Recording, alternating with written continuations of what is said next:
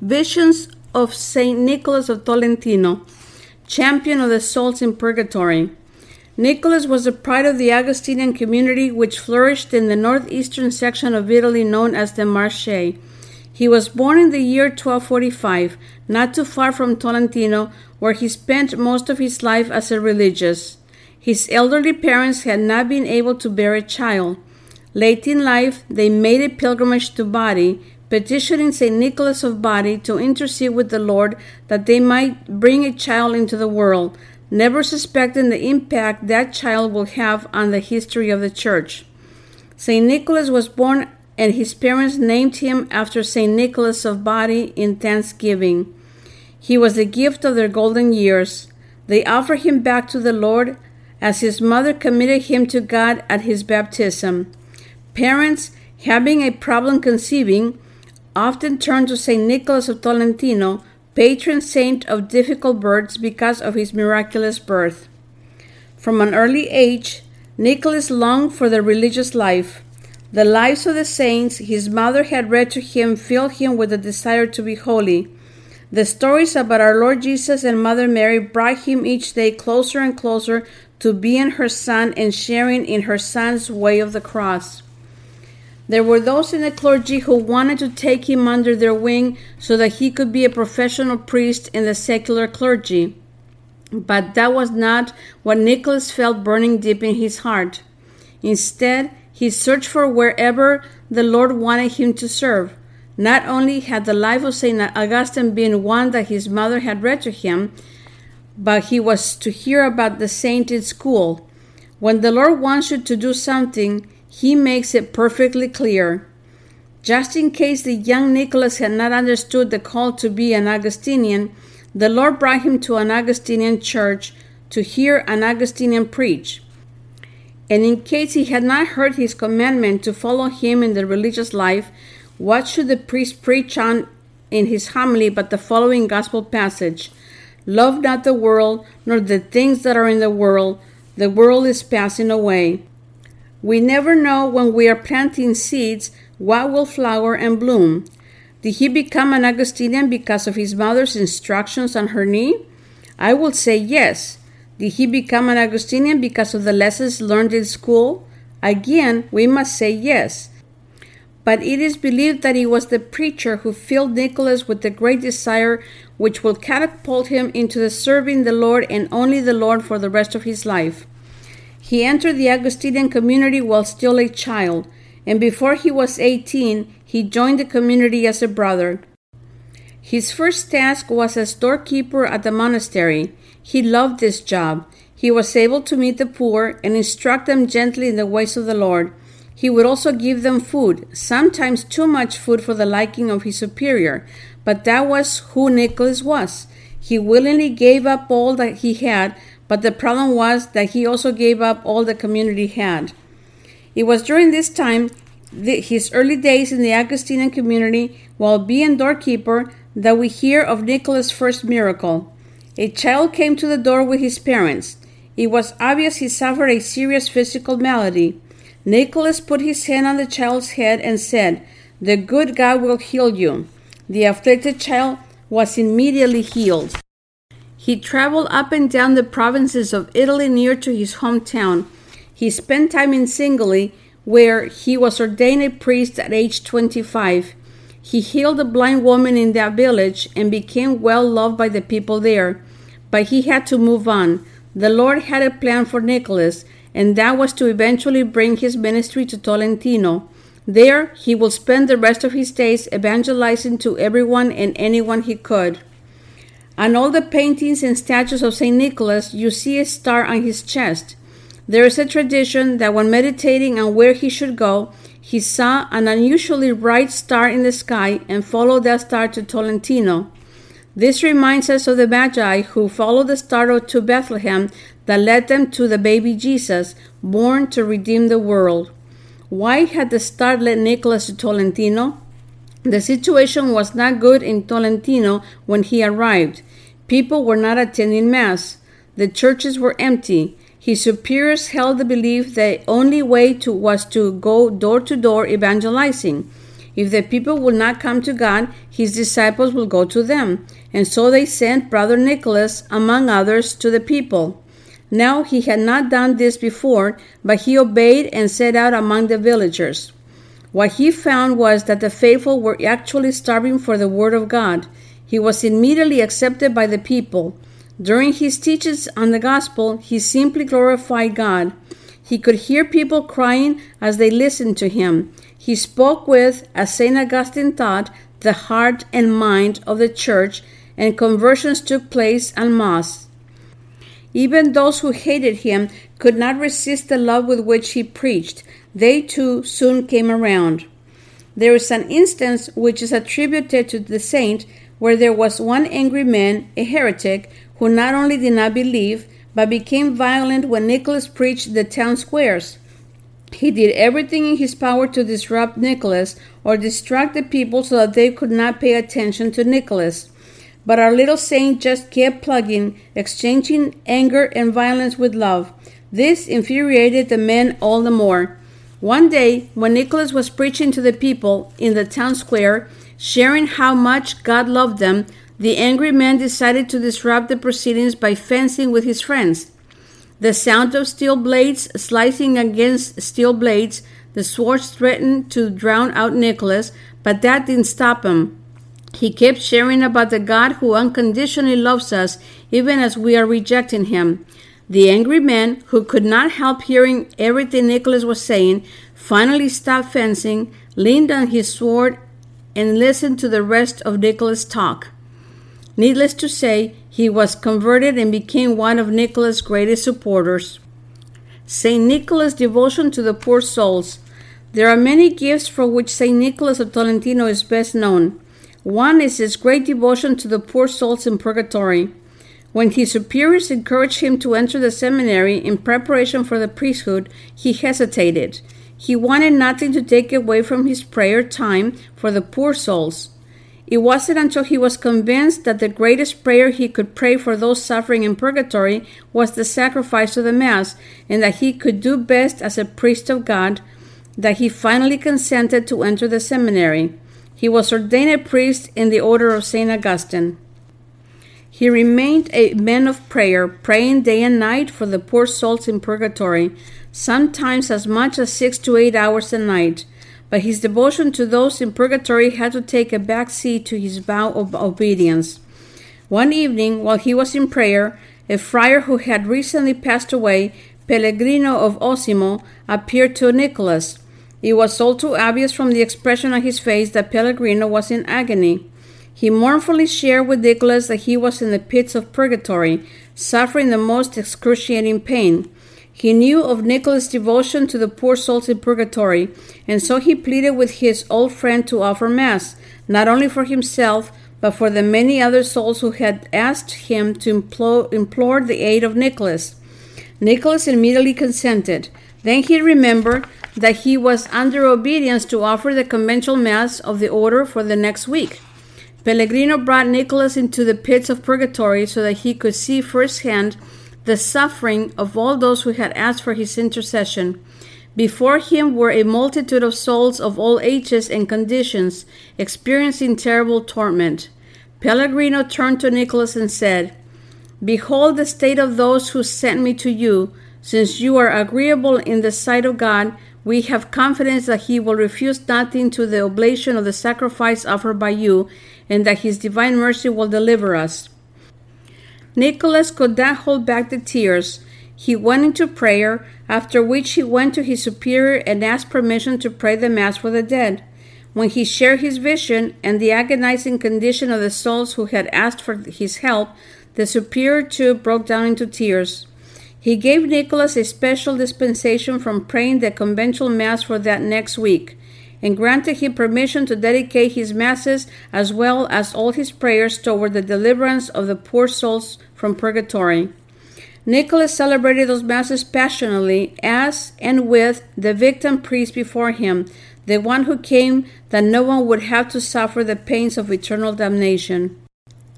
At the end of a week, Pellegrino of Osimo appeared to Nicholas again, only this time he was not in agonizing pain. He had been released from purgatory and was on his way to heaven. The other souls were in the same way, clad in white garments and, and enveloped with a bright heavenly light. They called him their liberator, and as they rose up to heaven, they chanted the prayer, "Thou hast saved us from them that afflict us, and thou hast put them to shame that hate us." There were many instances of Nicholas' intercession for the poor souls in purgatory. It became one of the greatest goals of his vocation, to help as many souls be released from purgatory as he possibly could. But there is another thing for which Saint Nicholas of Tolentino is famous, and that is the bread of Saint Nicholas. The miraculous bread of Saint Nicholas of Tolentino. The tradition began when Nicholas was quite ill and beginning to show the ravages of old age. He was so sick and so debilitated, he was about to die. His superiors asked him to eat a little meat and some nourishing foods. After all, they pleaded, they needed him, they and the community and his souls in purgatory. He wanted to obey his superiors, but he also knew the power of fasting toward moving God's heart. So he prayed to Our Lady. Now we know how much she loves her priest, her favorite sons, especially ones like Nicholas of Tolentino. Mother Mary appeared with the baby Jesus in her arms. She handed Nicholas a small bit of bread. The infant Jesus was holding a chalice filled with water. Mother Mary enjoined Nicholas to dip the bread into the chalice and then to eat it. Upon obeying the Mother of God, his mother, he immediately recovered from the, his illness and had more strength than he had ever known before. From that time on, Saint Nicholas will bless little pieces of bread, which he will distribute among the people. Healings abounded. Author's note. When we visited Tolentino for the first time in nineteen seventy-seven, the nun at the shrine gave us some, some Saint Nicholas bread. There were approximately six little crackers enclosed in cellophane packages. Just having returned to the church two years before and not having had much real education in the faith at the time, Penny asked how much we were to give someone who was suffering to bring about a cure. The nun made a very wise statement, a teaching which has stayed with us this many years. She said, "It takes a little bread and a lot of faith."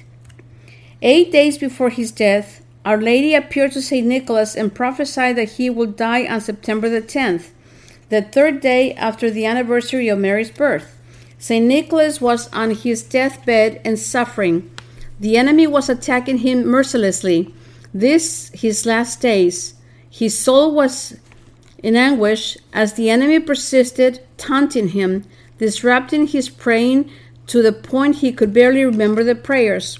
Saint Nicholas turned to his mother Mary and pleaded with her, saying he had endured the torments of that of the devil all his life. Could he, his last his last hours on earth, be undisturbed so that he could prepare properly for his entrance before the Lord? Our Lady left without giving him an answer. Saint Nicholas continued praying. An angel appeared to him, told him his prayers had been heard, and he would have the peace he desired. Saint Nicholas spent his last days in peace, without any attacks from the devil. Not only that, but he spent his last days as if he were already in paradise, his face illuminated. As Mother Mary had predicted, Saint Nicholas of Tolentino died on September tenth, thirteen oh five. At his death, his tomb became immediately a shrine of veneration. Twenty years after his death, Pope, Pope John the twenty-third ordered the process for beatification to be opened. But during the investigation, the popes moved from Italy to Avignon, France, and the process was held up until they came back to Rome. three hundred seventy-three miracles were attributed to his intercession. They were investigated, and over three hundred miracles were accepted by Mother Church. Pope Eugene the fourth canonized Saint Nicholas on the Feast of Pentecost, June fifth, fourteen forty-six. The Pope had a special devotion to Saint Nicholas. He had prayed to him for the success of the Council of Florence. He had been called to make smooth a path to unification of all Christians, the Greek Church with the Latin. Because many of the Eastern churches returned to the chair of Peter through that council, Pope Eugene the Fourth attributed it to the intercession of Saint Nicholas. Forty years after his death, a tomb was erected where the faithful could come to venerate the saint. One day, a disturbed fanatic, desiring to have part of the saint to bring back to his country, decided to cut off his arms. When he performed this sacrilegious operation on the saint's body, the saint's arms began to bleed profusely, forty years after his death. The rest of the body was decomposed, but from that time on, the miraculous arms have been incorrupt and were venerated in their own special chapel. They are still solemnly processed on the saint's feast day. In nineteen twenty-six, the body was investigated and the church verified that it was the body of the saint. At that time, the arms were reunited with the rest of the body. A silver mask was placed over the saint's face, and the remains of the saint are exposed for veneration at the base of the altar of sacrifice, fitting for a priest who had prayed for so many souls as he celebrated Mass. Because of the many souls that were released from purgatory through his prayers and the Masses he celebrated for the poor souls, he became, became and is known as the Saint of Purgatory. Great pilgrimages began immediately to Tolentino. Saint Nicholas was declared patron saint of many large cities in the rest of Italy, due to the miraculous deliverance from plagues and pestilences through the intercession of Saint Nicholas. Devotion to him came about in all of Europe and then in the whole world. In Mexico, there are thirty villages named after Saint Nicholas, as well as a village in the Canary Islands. He is also venerated in South America. He has, among those who have been devoted, many popes, many saints and blesseds who spend much time in Tolentino praying to our saint. Saint of the Suffering on Earth and in Purgatory. Saint Nicholas was saint of the suffering on earth, feeding them with earthly food and heavenly food in the Eucharist. He is known as well as Saint of the Suffering Poor Souls in Purgatory, having prayed for them all his life as a religious and celebrating Mass for them as a priest. Because of his devotion to the poor souls, Pope Leo the Thirteenth declared the Basilica of Saint Nicholas Church of the Poor Souls in Purgatory. Mass is celebrated there every afternoon for the poor souls in purgatory. Miracles abound through the intercession of Saint Nicholas. One miracle came about in a village in Spain. There was a deadly plague spreading throughout Europe and was now claiming many lives in Spain. In petition and supplication, the faithful were processing through the streets, carrying a crucifix and a statue of Saint Nicholas. They were praying with faith for the intercession of our saint. The priests were following, distributing holy bread of Saint Nicholas. The procession was passing before the hospital, which was filled with the dying, when at that moment Christ bent down from the cross and embraced the statue of Saint Nicholas. This is another indication of the great love and devotion that Saint Nicholas had for our Lord crucified in his passion. Miracles began immediately. The plague stopped. People were miraculously healed. In Genoa, they revere Saint Nicholas and pray to him because he answered the prayers of the Genovese and put down the pestilence that was spreading through the, that port city. Another miracle attributed to Saint Nicholas took place in Venice. The ducal palace of the Doge was on fire and was burning down when they saw a vision of Saint Nicholas in the sky. He threw a piece of blessed bread into the flames, and the fire was extinguished. A beautiful painting was made of this miracle by the Venetians and hangs in the Basilica of Saint Nicholas till today. One of the miracles accepted for his canonization was the bringing to life of a young woman who had died through the intercession of Saint Nicholas. Many miracles happen and continue to happen. One person was cured of her blindness. People were saved from drowning through his intercession. A farmer prayed to Saint Nicholas and was saved.